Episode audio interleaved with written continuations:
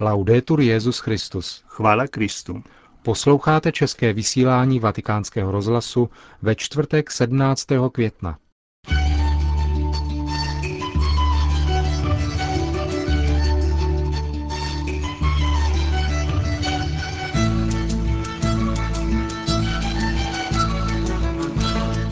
Milí posluchači, v den slavnosti na nebe vstoupení páně vás vítáme při poslechu našeho pořadu.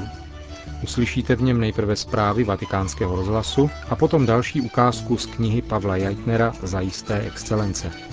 Od mikrofonu vás zdraví Milan Glázer a Josef Koláček.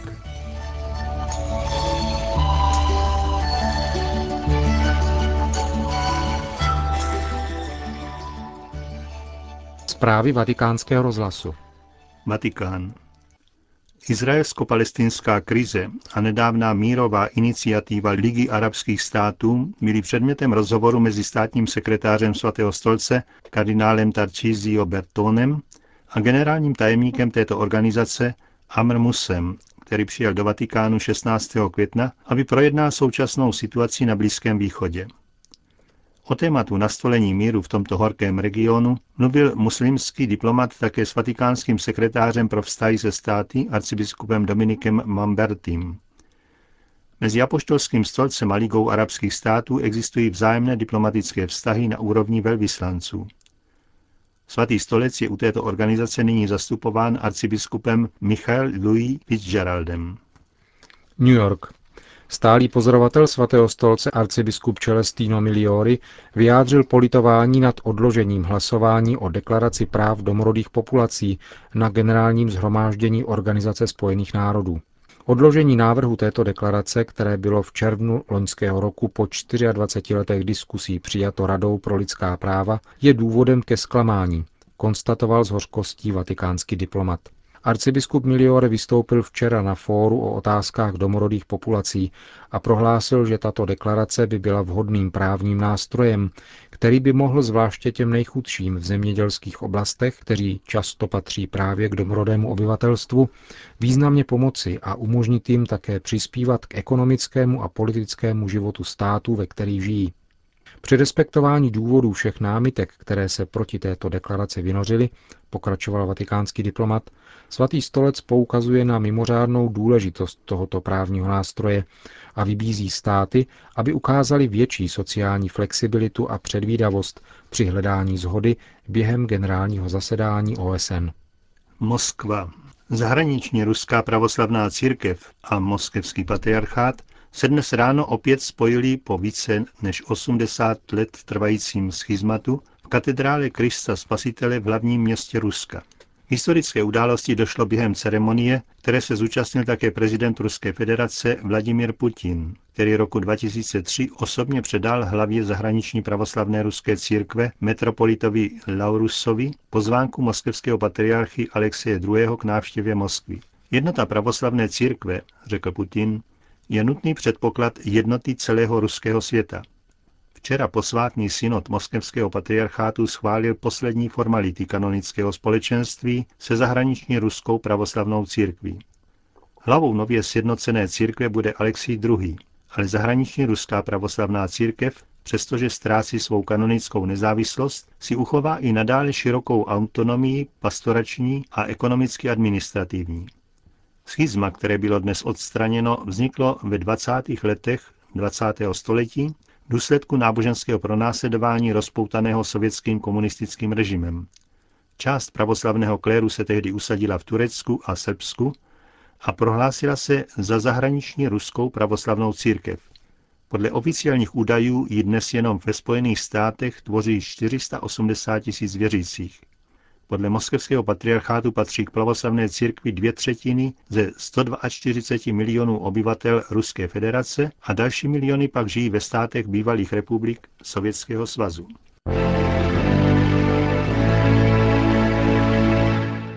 Katar. V arabském světě vzniklo první centrum mezináboženského dialogu, bylo otevřeno v Kataru z iniciativy hlavy tohoto nevelkého státu s muslimskou většinou, emíra Hamida ibn Khalifi as-Sania. Centrum se bude zabývat bádáním a publikací knih s tématikou dialogu mezi třemi monoteistickými náboženstvími. Bude také spolupracovat se středisky tohoto typu v různých jiných krajích a organizovat každoroční konference. Členy sedmičleného poradního sboru tohoto centra jsou vedle třech muslimů a jednoho žida také tři křesťané. Otec Vittorio Janári z římské komunity svatého Egidia, syrsko-pravoslavný biskup George Saliba z Libanonu a činitel z oblasti boje za náboženskou svobodu Johan Taylor ze Švýcarska. Uspokojení nad vznikem centra vyslovil apoštolský nuncius v Kataru a v dalších zemích arabského poloostrova arcibiskup Mounget El Hachem. Zaznamenal však, že ke spolupráci nebyla přizvána Papežská rada pro kulturu a mezináboženský dialog. Sídlo Mezináboženského centra je v hlavním městě Kataru a Dauhá. Nedávno tam byla zahájena stavba prvního katolického kostela v zemi, který však nebude přístupný všem, ale bude sloužit většinou zahraničním katolíkům žijícím v zemi.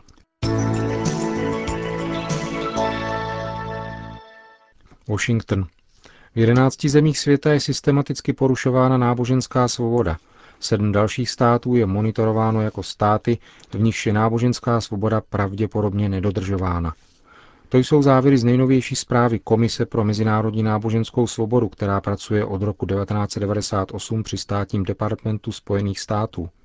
Mezi státy systematicky porušující náboženskou svobodu patří podle této zprávy Barma, Severní Korea, Eritrea, Irán, Pakistán, Čína, Saudská Arábie, Turkmenistán, Uzbekistán a Větnam. Ministrně zahraničí Spojených států Condoleezza Rice oznámila, že mezi monitorované státy byl zařazen také Irák, protože za pronásledování křesťanů jsou zde zodpovědní nejen fundamentalisté, ale také irácká vláda.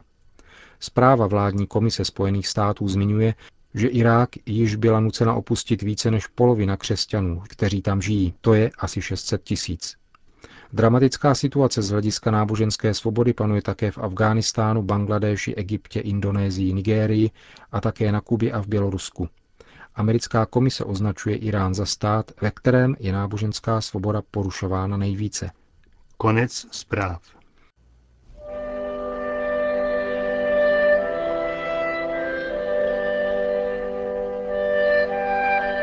Další část našeho cyklu ze zápisníku diplomata, který nedávno vyšel knižně pod názvem Zajisté excelence, nazval autor Pavel Jajtner Novosvětská a řízky.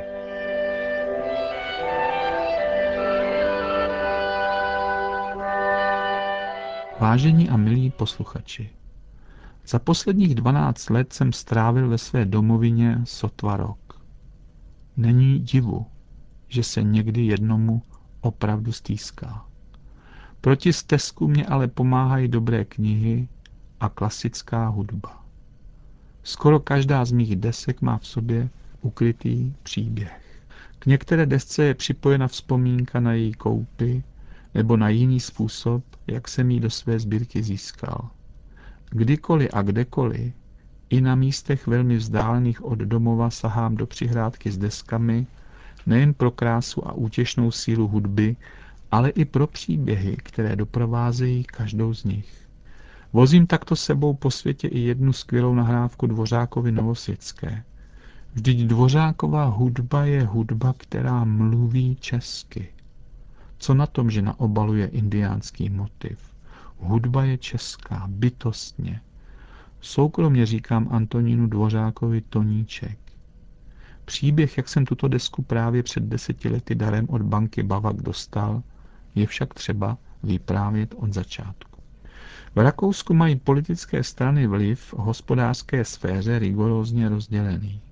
Není tajemstvím, že některé banky ovládají lidovci, jiné socialisté. Politici, kteří skončí s politikou, usedají do správních rad těchto institucí a jsou tak doživotně zajištěni. Vstup do politiky v Rakousku tedy neznamená velké existenční riziko, spíše naopak. Zlatý sál společnosti přátel hudby ve Vídni. Koncert k výročí založení banky Bavak. Tu drží socialisté. Proto je nejčestnějším hostem dnešního večera spolkový kancléř Viktor Klima. Má moravské předky, jméno ho usvědčuje. Oslavy jsou velkolepé. Banka má na kulturu peníze.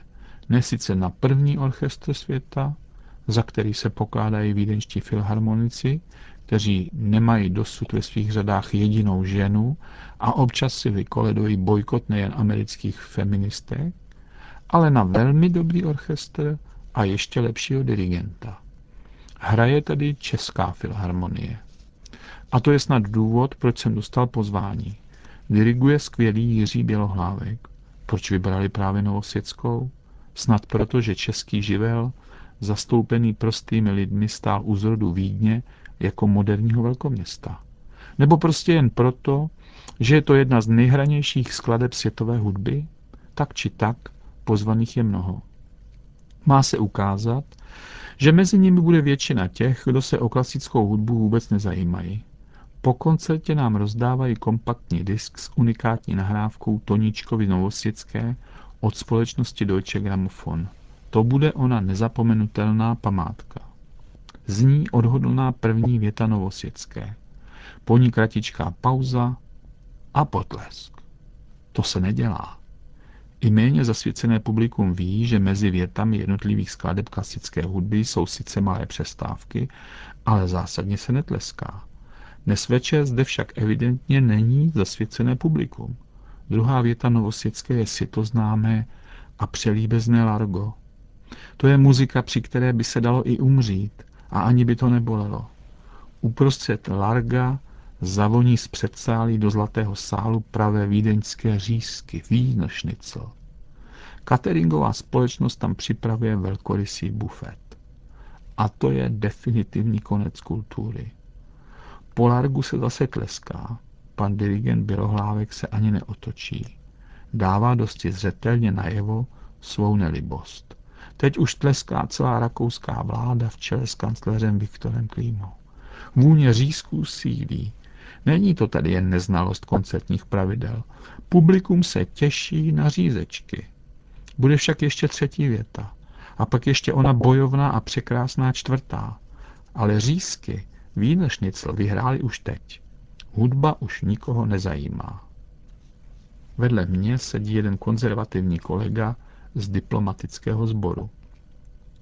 Naklání se ke své sousedce a dosti hlasitěji říká, na co si hrají tito populisté, co pak jsou mezi nimi nějací znalci či milovníci klasické hudby?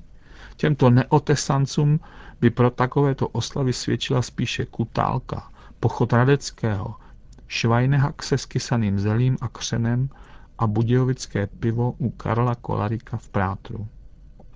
Dozněly poslední tóny této skvělé Dvořákovy symfonie, jedné z nejhranějších skladeb všech dob. Publikum se vyhrne do předsálí a bitva uprostřených stolů a barů s nápoji začíná. Toto je ta pravá symfonie. Cinkot sklenic a vůně řízků, pravých vínašnicl. Myslí na skromného českého muzikanta od pána Boha a řeznického učedníka Antonína Dvořáka z Nelahoze vsi, který tak miloval holuby a lokomotivy a který dobil Ameriku a svět. Nic lidského mu nebylo cizí. Proto věřím, že ani jemu by tato lidská symfonie s vína šnicl nebyla cizí. Vkládám desku do přístroje v daleké Africe. Zase jednou se dávám okouzlovat toničkovým přelíbezným largem. S krásnými pocity přicházejí i vzpomínky. Vzpomínka na novosvětskou svůní vínešnicl nepatří k těm nepříjemným.